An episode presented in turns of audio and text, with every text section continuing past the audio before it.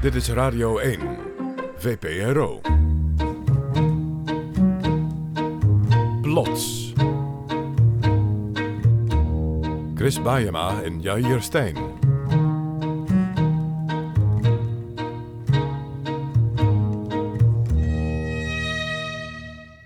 Ik heb vannacht gevlogen en het was ook heel normaal. Zonder vleugels, eh, gewoon vliegen. Je zet je af van de grond en dan moet je gewoon heel snel je armen bewegen en dan eh, vlieg je. Wauw. Ja, met mijn broer kon dat in zijn dromen. Fantastisch. Altijd ben ik jaloers geweest. Nou, dit is David. Hij is een componist, begin 20. En hij kan dus wat niet zo heel veel mensen kunnen. Dat is namelijk lucide dromen. Dan slaap je heel licht en dan kan je dus je dromen sturen. De allereerste keer dat ik echt lucide droomde, toen kwam ik in een kamer, eh, witte muren, eh, wit plafond, witte vloer, was echt helemaal wit. Ik wist dat ik droomde en dacht van nou, wat zou ik kunnen doen in de droom waar ik hem zelf kon sturen. Ik, ik wilde graag een orkest opbouwen en dat heb ik gedaan. Dus ik heb violisten tevoorschijn eh, getoverd en eh, cellisten en eh, allerlei instrumenten. En toen zijn we gaan spelen. Ja, als je 20 bent heb je nog geen orkest ter beschikking. Maar in zijn dromen dus wel. Ze zijn er gewoon, want jij droomt dat ze er zijn.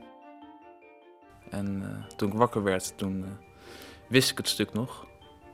En eh, heb ik het zelf opgenomen. Oh man. En dat is dit, dit stuk dus, wat je hoort. Wat, echt waar? Ja, dit is zijn allereerste stuk wat hij droomde. In zijn allereerste droom, wakker geworden, opgeschreven. En dat is wat je nu hoort. Prachtige filmmuziek gewoon. Geweldig. Jongen, die moet uitgeput wakker worden na zo'n nacht. Nee, volgens mij denkt hij, ah, we gaan vanavond weer slapen. En hij denkt ook, wat gaan we nu weer eens doen? Want hij zei, je bent een soort andere versie van jezelf. Je durft veel meer. Hij springt van gebouwen s'nachts. Want in het Hij echte leven... s'nachts. Maar in het echte leven, hij heeft hoogtevrees. Wauw. Ja, hij- ja, ja. een van zijn favoriete bezigheden is van allerlei gebouwen springen. En, Toch geweldig? en wat doet hij nog meer dan? Ehm, ja, ik vroeg ook, heb je de, eh, kan je het nog gebruiken voor je normale leven? Want je zou kunnen denken, van, ja, je kan je voorbereiden op sollicitatiegesprekken of zo. Dat had ik wel eens gehoord dat je dat zou kunnen doen dan. Ehm, en dat doet hij ook. Wat ik waar ik het voor gebruikt heb, moet ik nu aan denken, is eh, eh, gesprekken aangaan met mensen die, ik- waarmee ik het normaal gesproken in het echte leven moeilijk vind om met mensen te praten. En, en, en hoe ging dat dan in zijn droom? Op een hele eigen manier. Eh, schreeuwen en schelden en slaan vooral. Blijkbaar dingen Ja. die hij heel graag zou willen, maar niet durft in het echte leven. Nee, want in het echte leven heeft hij helemaal geen contact met eh, deze figuur. Hmm. Er lopen natuurlijk wel mensen rond waar hij wel echt contact mee zou willen. En dat gaat dan op een hele andere manier. Je hebt bepaalde contacten met wie je dingen doet in je dromen. Ja. En daar ga ik niet heel veel over vertellen, denk ik. Ja, het opent heel veel mogelijkheden. Ja, ja. Dus, eh, zo blijkt. Ja. Ja, maar er is echt een hele belangrijke beperking van lucide dromen. Omdat het, ja, het is niet echt. Eh dat blijft toch het grootste eh, verschil tussen eh, werkelijkheid en dromen. Dat je gewoon niet echt kunt voelen. Of niet echt iemand kan vasthouden. Het gevoel blijft toch altijd anders dan wanneer je het echt, echt meemaakt. Maar wat grappig, ik snap het ineens. Om, om lucide te kunnen dromen, moet je helemaal bewust zijn van het feit dat je droomt. En dan kan je het pas beïnvloeden. Maar doordat je bewust bent dat je droomt, voelt het natuurlijk als een droom. Het is net niet echt. Dus wel voor avontuurlijke dingen en componeren. Maar als het heel erg dicht bij jezelf komt, dan moet je afhaken. Dit is plots met wonderlijke, ware verhalen rond één thema. En vandaag is dat thema Dromen. Dromen die beginnen in de nacht, maar die doorcijpelen in de dag. Totdat ze het hele leven beïnvloeden.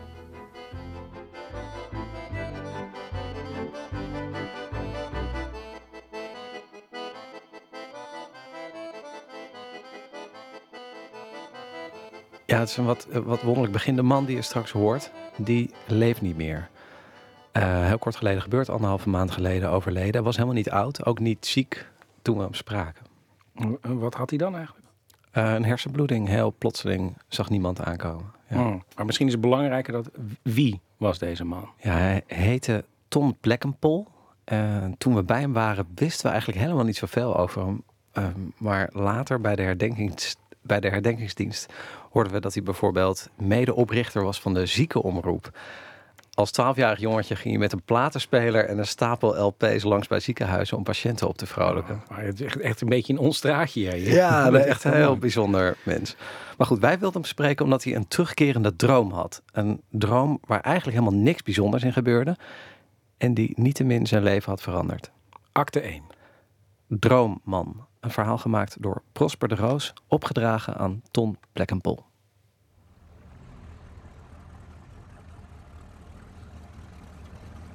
Ik ruik de geur van natte hond. Vieze, weeën, natte hond. Het is vochtig. En in de eerste instantie denk ik van... Goh, als ik al geen astma had, zou ik het nu krijgen. Ik hoor klotsen van het water rond de boot. Ik sta achter in die boot en ik vraag me af... Wie heeft mij hier naartoe geparachuteerd? Hoe kom ik hier? Wat doe ik hier? Ton heeft elke nacht dezelfde droom. Elke nacht droomt hij zichzelf in een precies dezelfde omgeving. Op een bootje, ergens op een rivier. Als ik ging slapen, dan belandde ik op een rivier. En ik zat op een boot. Een doodzaaie boot. Hij was van hout met ehm, een houten dek.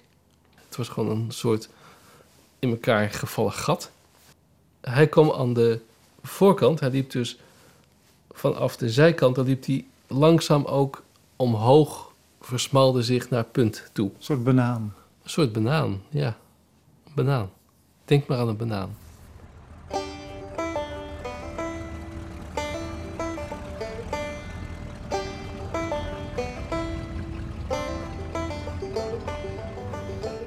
Die boot die kon alleen maar vooruit. Een soort bokken, bokken, bokken, bokken bootje. En die rivier was eigenlijk net breed genoeg voor die boot. En ik had zoiets van, is daar iemand? Ik zag om me heen alleen maar bos. Ik hoorde de eerste maand geen vogels. De tweede maand kreeg ik geluid. En ik beweeg me ook niet. Hè? Dus normaal heb je common sense. Dat je daar staat. Dan denk je van, nou ja, ik grijp het roer maar eens of zo. Maar het kwam ook niet in me op. Om dat te, om dat te gaan doen. Ik stond daar. En dat was elke nacht opnieuw op die boot. Bokken, bokken, bokken, bokken, bokken, bokken.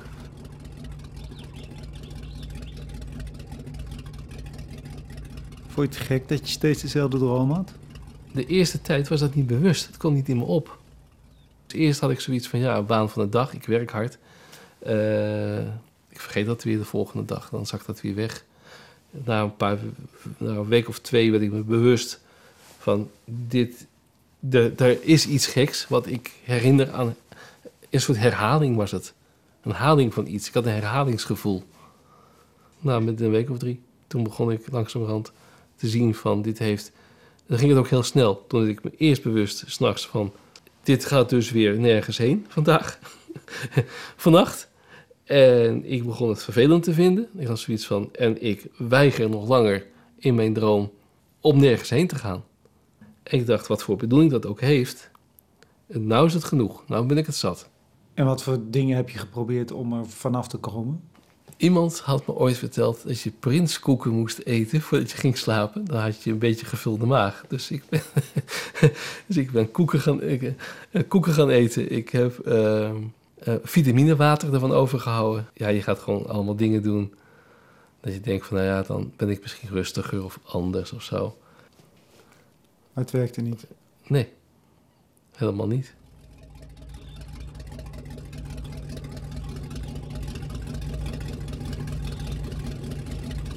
En na twee maanden dacht ik: dit is vast niet wat iedereen heeft.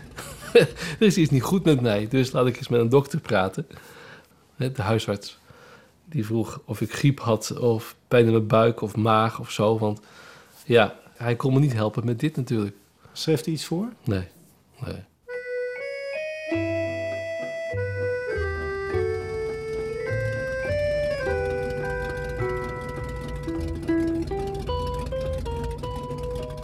Na twee maanden. Toen dacht ik van nou, nog een maand dan, eh, dan ben ik een boot. Ik word helemaal gek ervan. Ik heb toen echt gedacht dat ik overspannen was.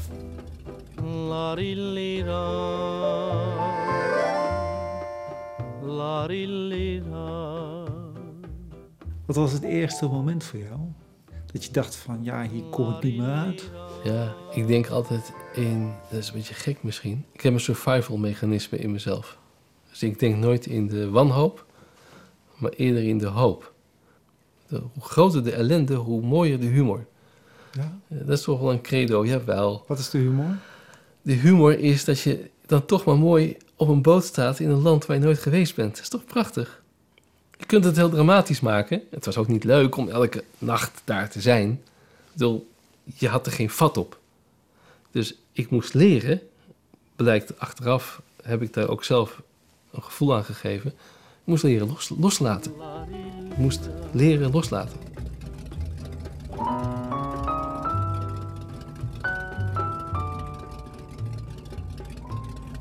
Ik ontspande ook wel. Eerst niet hoor, maar toen ik eenmaal berustte en losliet, ontspande ik wel.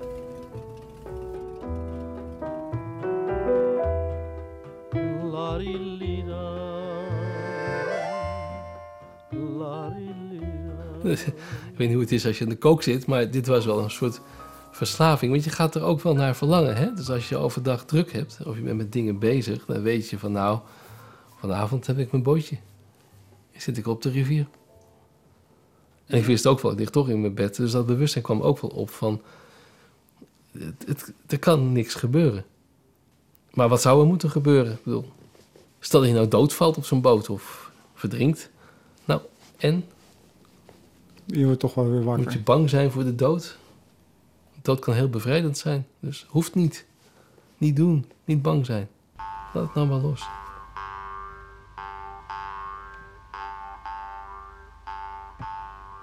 De droom duurt uiteindelijk drie maanden.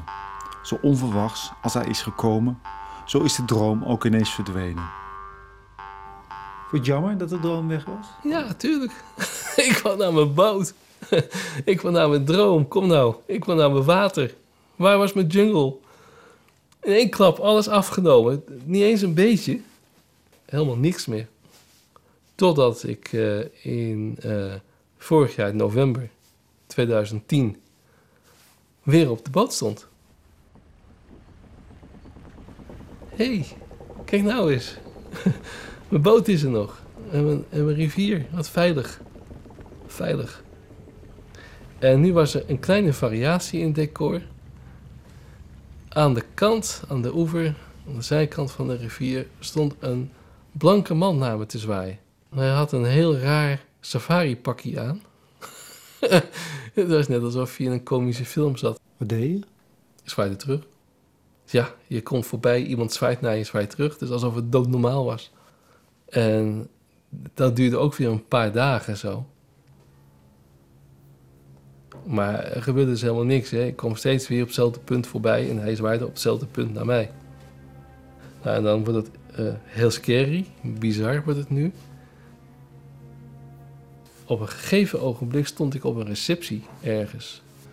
En daar kwam een man naar voren. Die, werd er gewoon, die was niet geprogrammeerd of zo, maar die mocht even iets zeggen. En die vertelde over een project.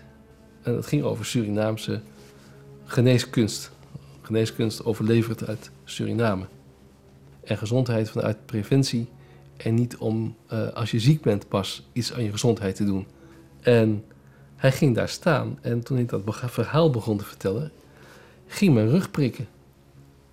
Ik kreeg zoveel prikkels op mijn rug. En ik werd sensationeel. Ik dacht, Ton, het lijkt wel of je verliefd wordt op die man, weet je wel. het is krankzinnig. En ik stond te kijken en het ging niet om die man, het ging om zijn verhaal. En ik ben dus door de menigte heen uiteindelijk op hem afgestoven. En gezegd van ja, luister, je vindt me waarschijnlijk helemaal gek. Maar ik wil weten wie je bent. En waar dat verhaal vandaan komt over Suriname. Vertel eens. Nou, en toen begon hij zijn verhaal te vertellen. Pakte een brochure. En er stond een foto bij die verhalen over alternatieve geneeskunde. En die foto van de man die daar in Suriname mee begonnen was. Die foto, dat was de man die naar me heeft staan zwaaien. Maar hij, hij stond daar eh, gewoon op die foto, zijn gezicht. Ik herkende hem gewoon. Dat was hem. En toen besloot ik op dat moment... Nou ga ik naar Suriname.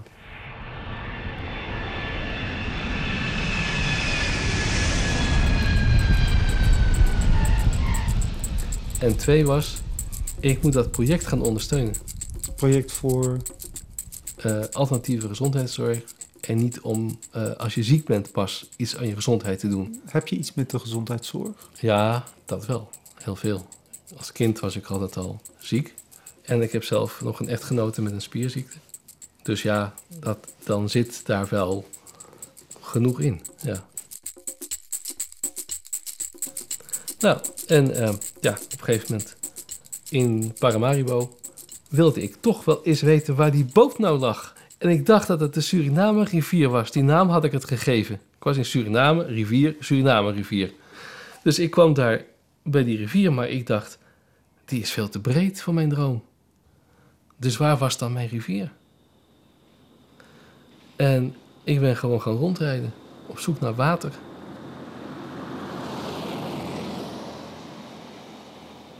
En op een gegeven moment ben ik daar eh, gewoon op mijn gevoel, intuïtie, heb ik mijn auto op een gegeven moment aan de kant gezet. Ik ben even gaan rondkijken. En daar heb ik mijn riviertje gevonden. In Quatta, als je naar Quatta rijdt, daar stroomt een heel klein riviertje. En de boot? Die lag aan de zijkant. In, in allemaal zooi en, en rommel en rietachtig. Het lag er zo. En ik herkende het als mijn boot. Ik heb hem gevoeld, aangeraakt, want ik wou toch wel eens weten hoe hij nou voelde. Hè? Dus dat harde van het hout. Eh, klotsen van het water hoorde ik nu ook. Maar ik heb daar gewoon even gestaan.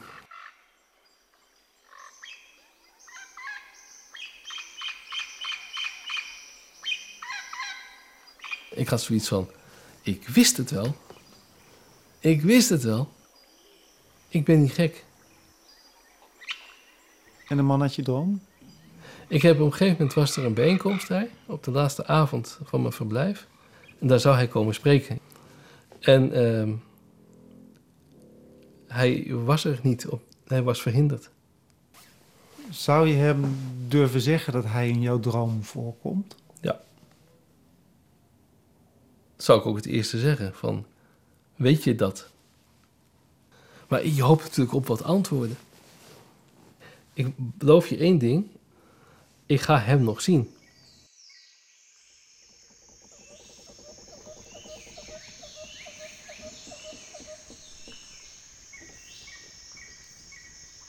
Ik krijg bericht van Tom. Hij heeft een afspraak gemaakt met een man uit zijn droom. En hij vraagt of ik meega om de ontmoeting op te nemen. Maar het loopt anders. Als ik een dag voor de ontmoeting mijn spullen bij elkaar pak, word ik gebeld door de secretaresse van Ton. Ton is onverwachts in zijn slaap overleden. Eén dag voordat hij de man uit zijn droom zou ontmoeten.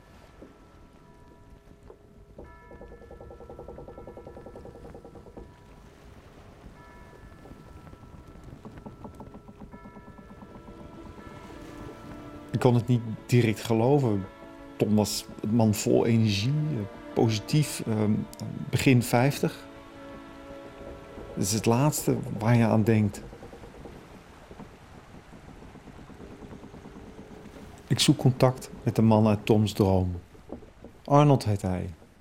Hij woont in het oosten van het land en is aan het gezondheidsproject verbonden, waarvoor Tom naar Suriname is gegaan. Ik maak een afspraak met hem en vraag naar de ontmoeting die hij met Ton zou hebben. Ik zou inderdaad Tom woensdags eh, ontmoeten. Maar helaas, die nacht eh, daarvoor is hij dan onverwachts eh, overleden. Maar wist je dat hij over jou gedroomd had? Nee, dat wist ik niet van tevoren. Absoluut niet, nee. En wat dacht je toen je hoorde dat jij in zijn droom voorkwam? Eh, Mijn eerste reactie was, hé? En ik heb mezelf ook een paar keer eh, in de handen moeten knijpen. Wat, wat overkomt mij nu? Denk je, wat, wat, wat, wat is er hier in godsnaam allemaal aan de hand? Hoe bedoel je? Ik ken de boot. Ik, eh, ik heb erin gezeten. Het is een, eh, een geel-blauwe houten boot.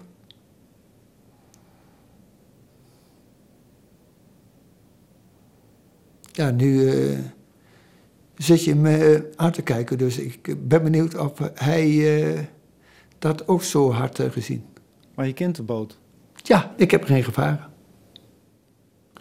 Op het moment eh, dat Tom die, eh, die droom had, was ik ook echt in, in Suriname, ja.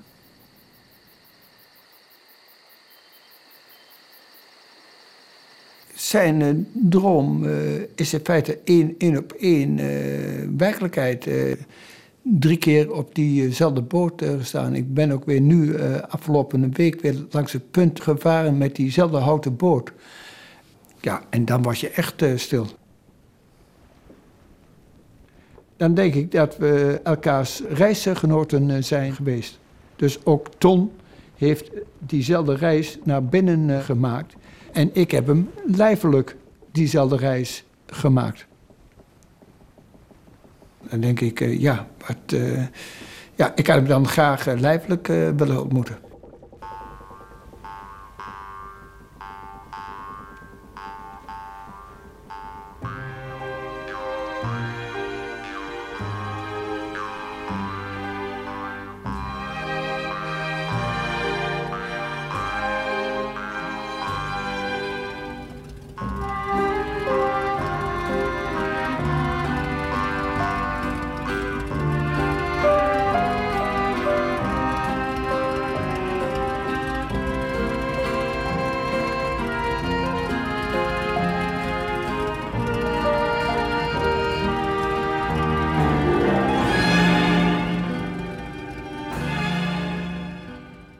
Dit is Plots met wonderlijke, ware verhalen.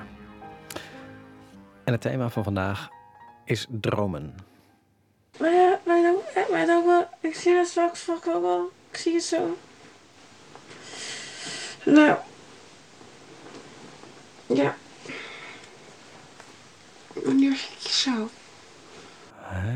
Chris, ja, wat heb je meegenomen? Dit, is, eh, dit zijn opnames gemaakt met een, eh, een app voor de iPhone, een programmaatje. En het heet Sleep Talk Recorder. En die, dan leg je je telefoon naast je hoofdkussen.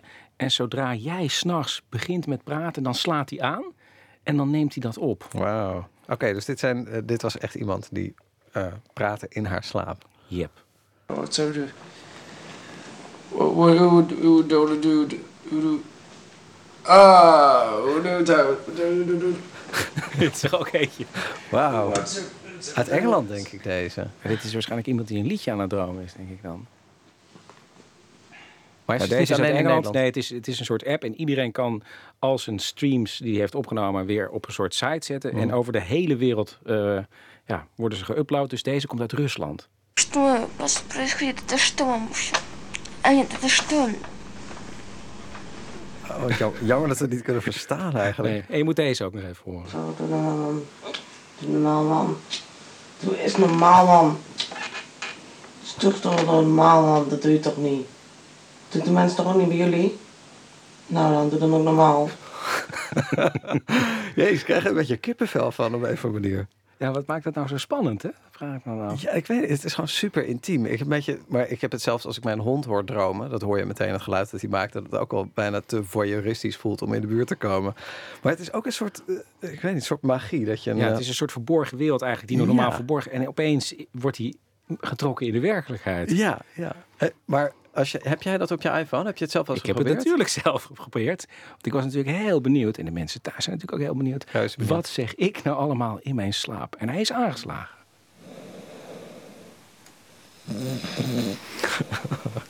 Fijn. Serieus? Dit ben jij? Dit ben ik.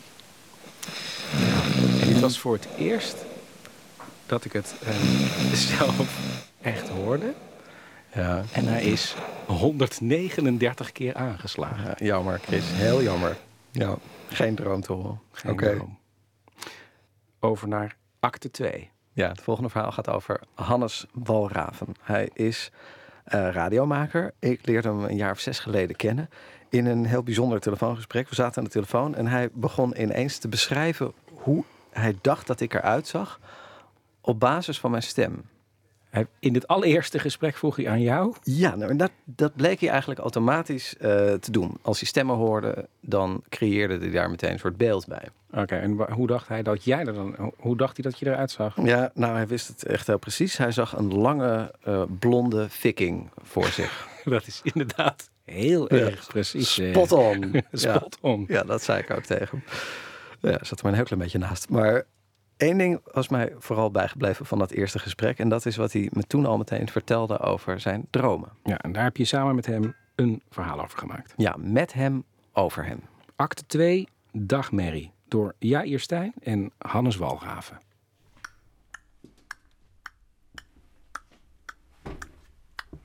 Dit ben jij.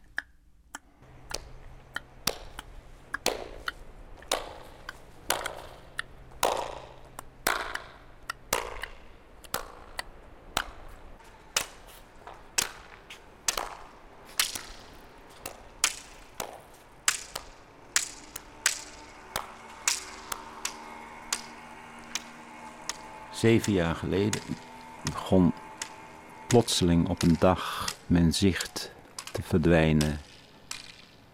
Binnen drie maanden was ik nagenoeg blind. Zien kan ik niet meer. Je was fotograaf. Journalistieke fotoreportages, maar ook surrealistische series vol dromerige beelden. Je was altijd onderweg, op reis, op avontuur. Totdat ineens alles vervaagde. In dat hele proces van eh, wazigheid, wazigheid, wazigheid had ik nog wel kleur. En ehm, na een tijd begon eh, rood te verdwijnen. En als ik terugdenk, dan vond ik dat ook iets heel sensationeels hebben. Mm, opeens blijft blauw over en wordt heel intens. Dus het was als het ware hallucinerend. Was het alsof je een eh, LSD-trip nam. En eh, ja, op het laatst verdween blauw ook. En toen is er alleen nog maar een soort van moeilijk te definiëren, niet kleurachtig iets overgebleven. Je dromen leg je vast. Ik loop samen met iemand op. Is drukkend warm, ik zweet. Degene naast me ken ik. Ik weet niet zeker of het een goede vriend is. We komen bij een kade. Gelijk aan de kade ligt het dek van een schip. Er is geen reling, alleen één groot oppervlak. Ik schat 30 meter bij 8 meter. Het zijn vloerdelen. Merkwaardig, ze zijn niet verspringend gespijkerd, maar naast elkaar gespijkerd. Degene met wie ik samenloop maakt mij duidelijk dat hij zijn camera vergeten is. Ik begeleid hem terug de trap op. Ik pak hem bij zijn arm. Nu pas valt me op dat hij blind is. Even later heb ik zijn camera, een hasselblad, in mijn handen. Ik draai aan de diafragmaring.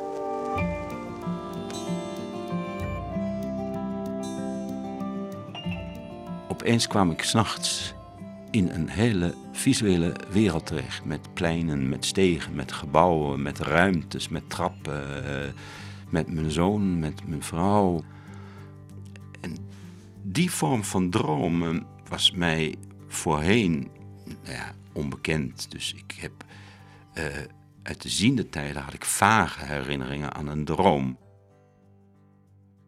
In de mate hoe overdag de visuele wereld vrij snel begon te verdwijnen, eh, begon ik s'nachts dat weer in te vullen en begon ik te reizen in de nacht. En het was gewoon dag. En ik weet het nog dat ik één keer voor een vitrinekast stond die gevuld was met eh, onderdelen van klokken en van wekkers. En ik drukte mezelf, mijn oog ook zo dicht mogelijk op die vitrinekast om echt geen detail te laten ontglippen.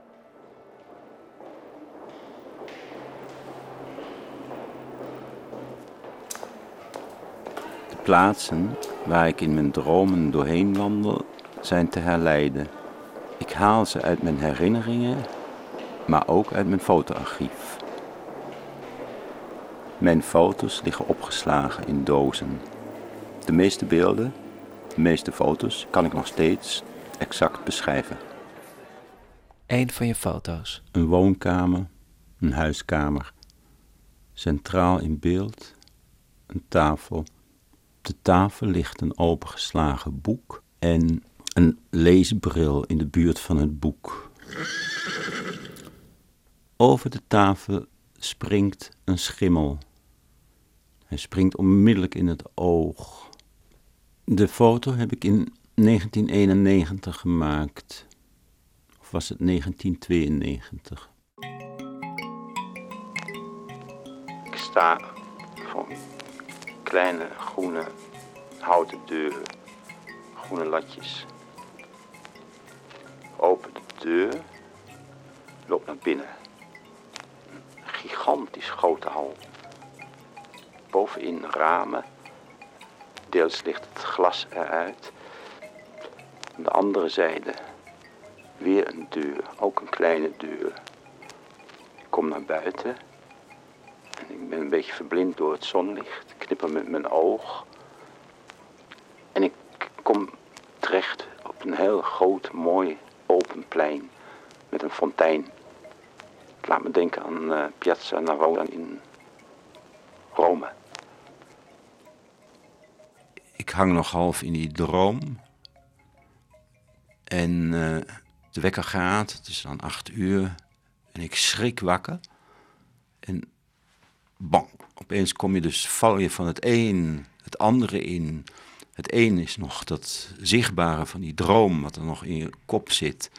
En het andere is gewoon een hele beetje melkachtige wereld waar vage contouren alleen nog maar overeind zijn.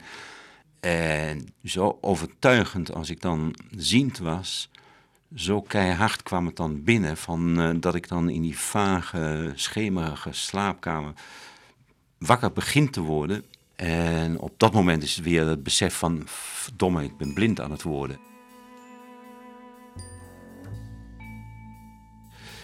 Juist de rijkdom van de nacht werkte dan 's ochtends als eh, zout op mijn wonden. Dat dan werd het me ook echt eh, ja, sterk ingevreven van dat mij de dag ook niets zichtbaars meer op, op zou gaan leveren. Maar dat ik het allemaal weer met dat geklooien van tegen dingen aanlopen, met eh, ja, op de tast, op het gehoor en voor de rest was er dan ook weer niks. Je bent geluidsfotograaf. Zien doe je nu met je oren. Je maakt geluidsopnames van je reizen, van voetstappen in de gang, vogelgeluiden op straat. Alles leg je vast.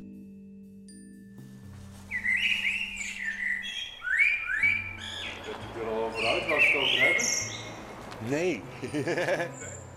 maar er is één, één die zit in een kooitje of zo? Eén is een zangvogel, ergens binnen.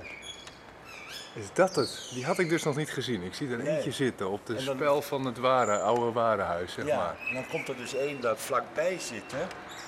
Ze zijn elkaar een beetje aan het opjutten. Aha. Ik meen het er dus ook al twee te horen, maar die Ja. twee die zie, je, die zie je dus niet inderdaad. Dus er moet ergens een raam openstaan. Ik heb hier een studioruimte. Oh, kijk aan. Ja, met fabriekspand. Ja. En wat voor Nou, studio, als ik vragen mag? Audio. Audio. Geluid. Ja. Ja. Toerisme opgeluid. Ja, dat kan ik me voorstellen. Voor de blinden is het beter dan eh, Nou ja, het- beeld. Dat is ook sterker ontwikkeld dan bij de meeste, neem ik aan. Ja, nou ja, inderdaad. Ik let er meer op. Dus zoals hier het voorbeeld Ja. ja. van de merel en de zangvogel. Ja. Er wordt steeds uitbundig allemaal. Ja. Ja,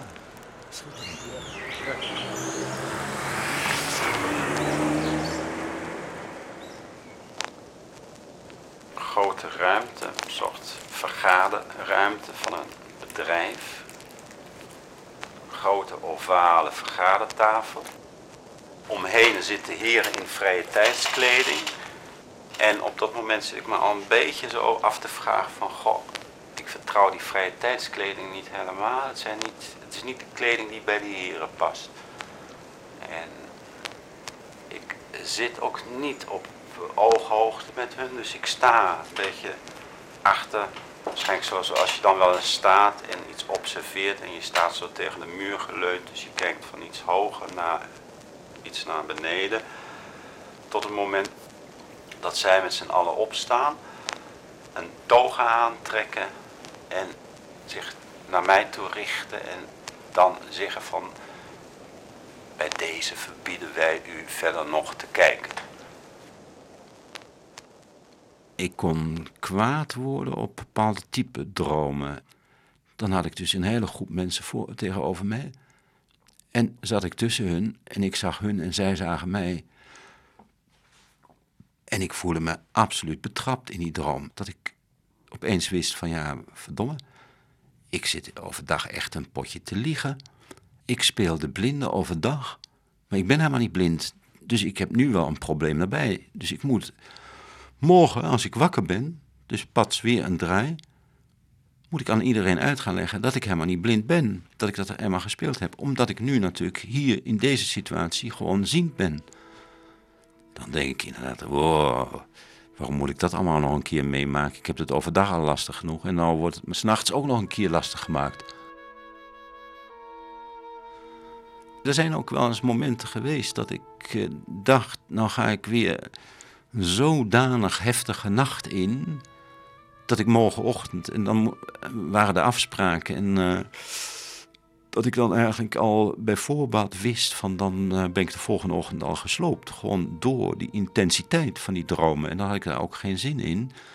En dan vroeg ik ook aan mijn vriendin van, kun je mij zo'n half slaappilletje geven? Om gewoon die, die, die nacht ook helemaal uh, droomvrij door te kunnen komen.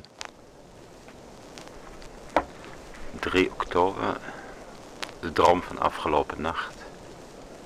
Ik was ontzettend druk in de weer met voorbereidingen van een uitgebreide mosselmaaltijd. Inmiddels koester ik mijn dromen en uh, bij tijd en wijle dat ik ze ook nog een keer weer inspreek. Ik had preien onder mijn handen. Ik zat de preien fijn te snijden op een plank, een houten plank, met het mij wel bekende mes. Zoals je, mm, ja, zoals je als het ware haast een foto in een, uh, in een lijstje hangt. zo, zo hou ik mijn uh, dromen vast. En um, ze zijn me dierbaar geworden. Nou, een hele concrete droom. Je dromen heb je leren accepteren, maar niet het blind zijn. Ik heb de laatste tijd dat ik het leven als blinde eerder lastiger ben gaan vinden dan in het begin.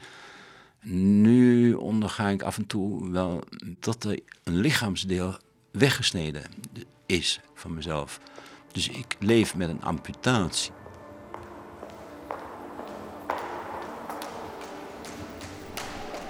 Heimwee naar beeld. Bij tijd en wijle overkomt het mij opeens dan tranen, van het gemis.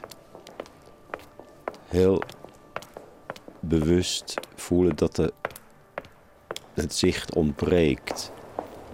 En heel duidelijk een verlangen naar dat wat geweest is.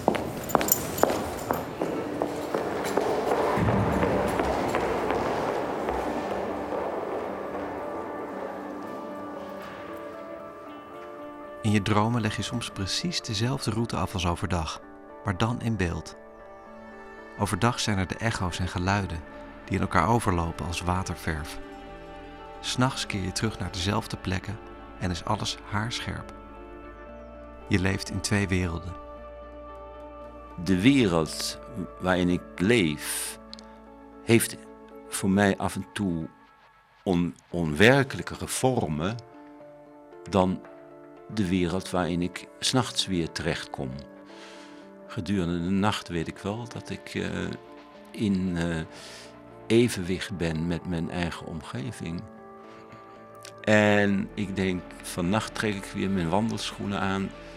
En ik begeef me vannacht eens weer eh, naar Rome. Of ik ga vannacht eens weer naar, naar de zee. Of ik ga op reis. Of die, die behoefte, dat avontuurlijke, ja, die is natuurlijk wel ge- gebleven. En eh, ja, dat compenseer ik dan eh, deels in mijn dromen.